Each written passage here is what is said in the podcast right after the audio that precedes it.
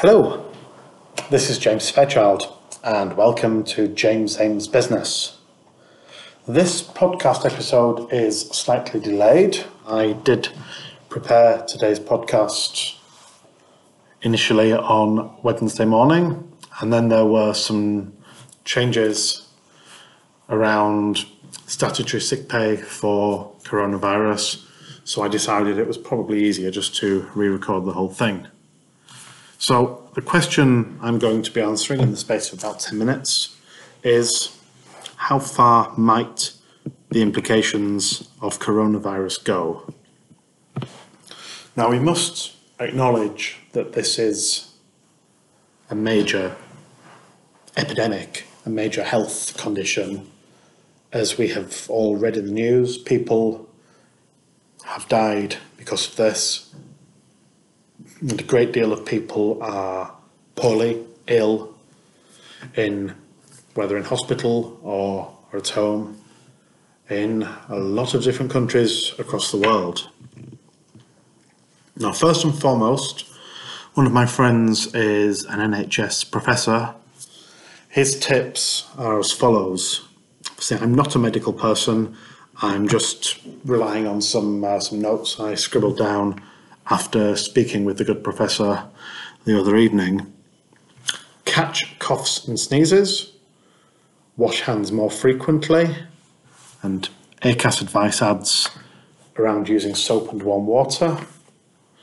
And the good professor says, wash hands for a longer duration. If you are showing symptoms, or you think you're showing symptoms, ring N H S one one one. And follow the advice that they give. It may well be along the lines of to drive to a particular place, park in a particular place in, in a car park of perhaps a hospital, and wait in the car and make a phone call and don't open the doors or windows of the car, and perhaps someone will come over to you. But washing hands seems to be a, a key item here. So, statutory sick pay then, the changes that happened on Wednesday. So normally for statutory sick pay there are a couple of conditions that need to be met. First of all, the condition needs to have lasted for four days. That's straight days, not just working days, but not for coronavirus, but the four-day thing still would apply, as far as I can tell, for any other reason, any other form of illness, but not for coronavirus or coronavirus-type symptoms. Second condition is that the employee or the worker must be earning on average one hundred and eighteen pounds per week or more, and the worker must comply with the sickness reporting policy of their employer. For example, there might be a requirement that the worker themselves telephones and speaks to a manager by, I don't know, by nine o'clock uh, on a particular morning. And there might be requirements about uh, keeping in touch with that manager to update them on on recovery, and so on and so forth. So who can get statutory sick pay? Well, employees are included, and this includes agency workers who are paid on a P A Y E basis by someone, and it also includes casual or zero hours workers if that average weekly amount is complied with.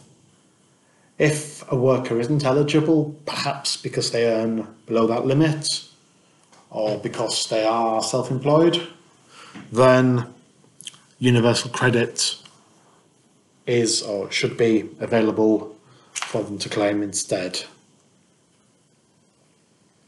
Now, statutory sick pay changed a few years ago such that the employer employer now pays the statutory sick pay and can no longer Reclaim Act from the government. And this is ninety-four pounds twenty-five per week.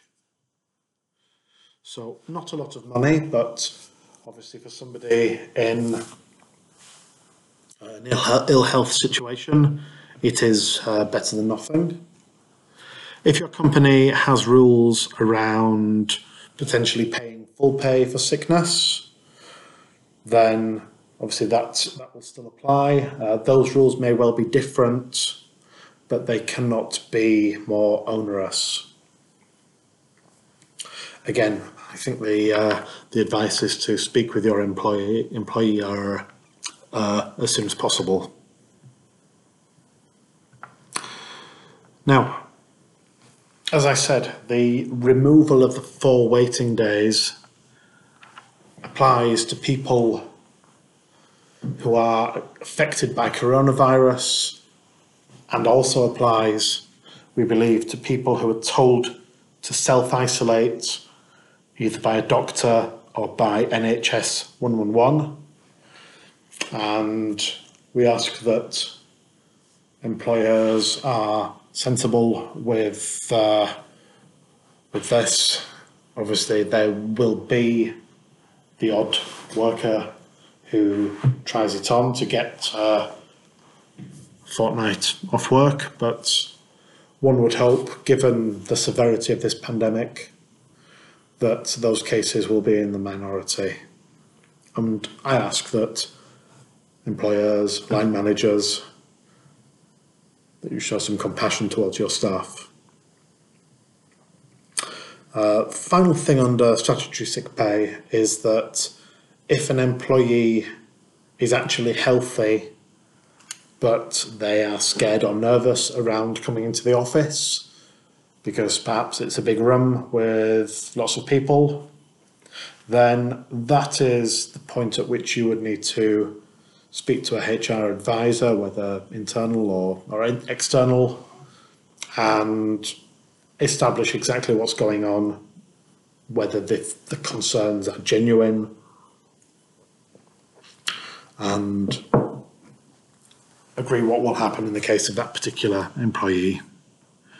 A couple of general thoughts from me as well. Manufacturing, as people will probably know, China is the centre for making components.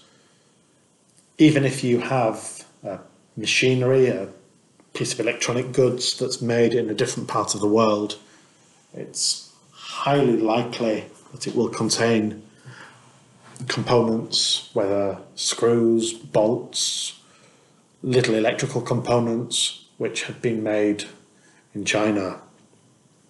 And obviously we are aware from the news the severity of coronavirus in China and the effect that has been experienced by people over there. Large factories have been closed, uh, some have now, I think, reopened. You can assume, I think, that the majority of uh, factories, uh, engineering facilities in China will be on uh, limited staff or limited hours. And this is genuinely going to have a global effect.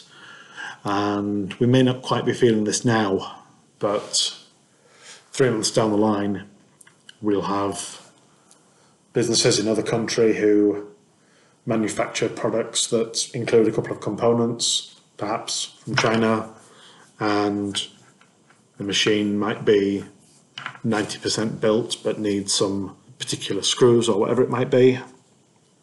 So that's not good. That's not good at all. We've seen in the news over the past couple of days around panic buying from the supermarkets. Virtually every kind of consumer good involves labour somewhere along the line, whether it's the people to pick something or to deliver something. If the workforce suffers due to apparently twenty percent of British workers being out of action at any one time, which the government have said is possible, then something has to give, and it might be that uh, that supermarkets prioritise on a sort of a core range, we shall see. We shall see. Uh, some advice from from me, which is meant to be well-meaning. Now, March is a good time of year to plant vegetables. If if you have the luxury of having a garden with some space, or even space for a, a window box or something, then start thinking about planting some uh, some vegetables that you and your family will like, or buying a tomato plant or whatever it might be. And it may be in a few months' time that you have some uh, some vegetables that you and your family can eat. Rescue chickens, maybe, if you do have space in the garden. For if you rescue chickens, then obviously they would start providing you with eggs immediately. Obviously, do consider the other implications of chickens, uh, noise, where are they going to sleep overnight, and so on and so forth. As I said, this, this podcast episode is a couple of days late uh, due to the statutory sick pay item. I won't tell you what my next subject will be. Uh, I think we'll leave it a little fluid uh, in the case of uh, if something major occurs. But all things, all things being equal, I will plan to release my next podcast episode on Wednesday the eighteenth of March, although if something happens that I think you guys need to be made aware of, I will do that sooner. So for now, it's Friday tea time. Let me wish everybody a happy weekend. Some of you may well not listen to this until Monday morning, uh, in the car or what have you, but if you've already had your weekend, then I hope you enjoyed it. I'm James Fairchild, and as I say, each time this podcast is intended to give general case advice on a particular matter.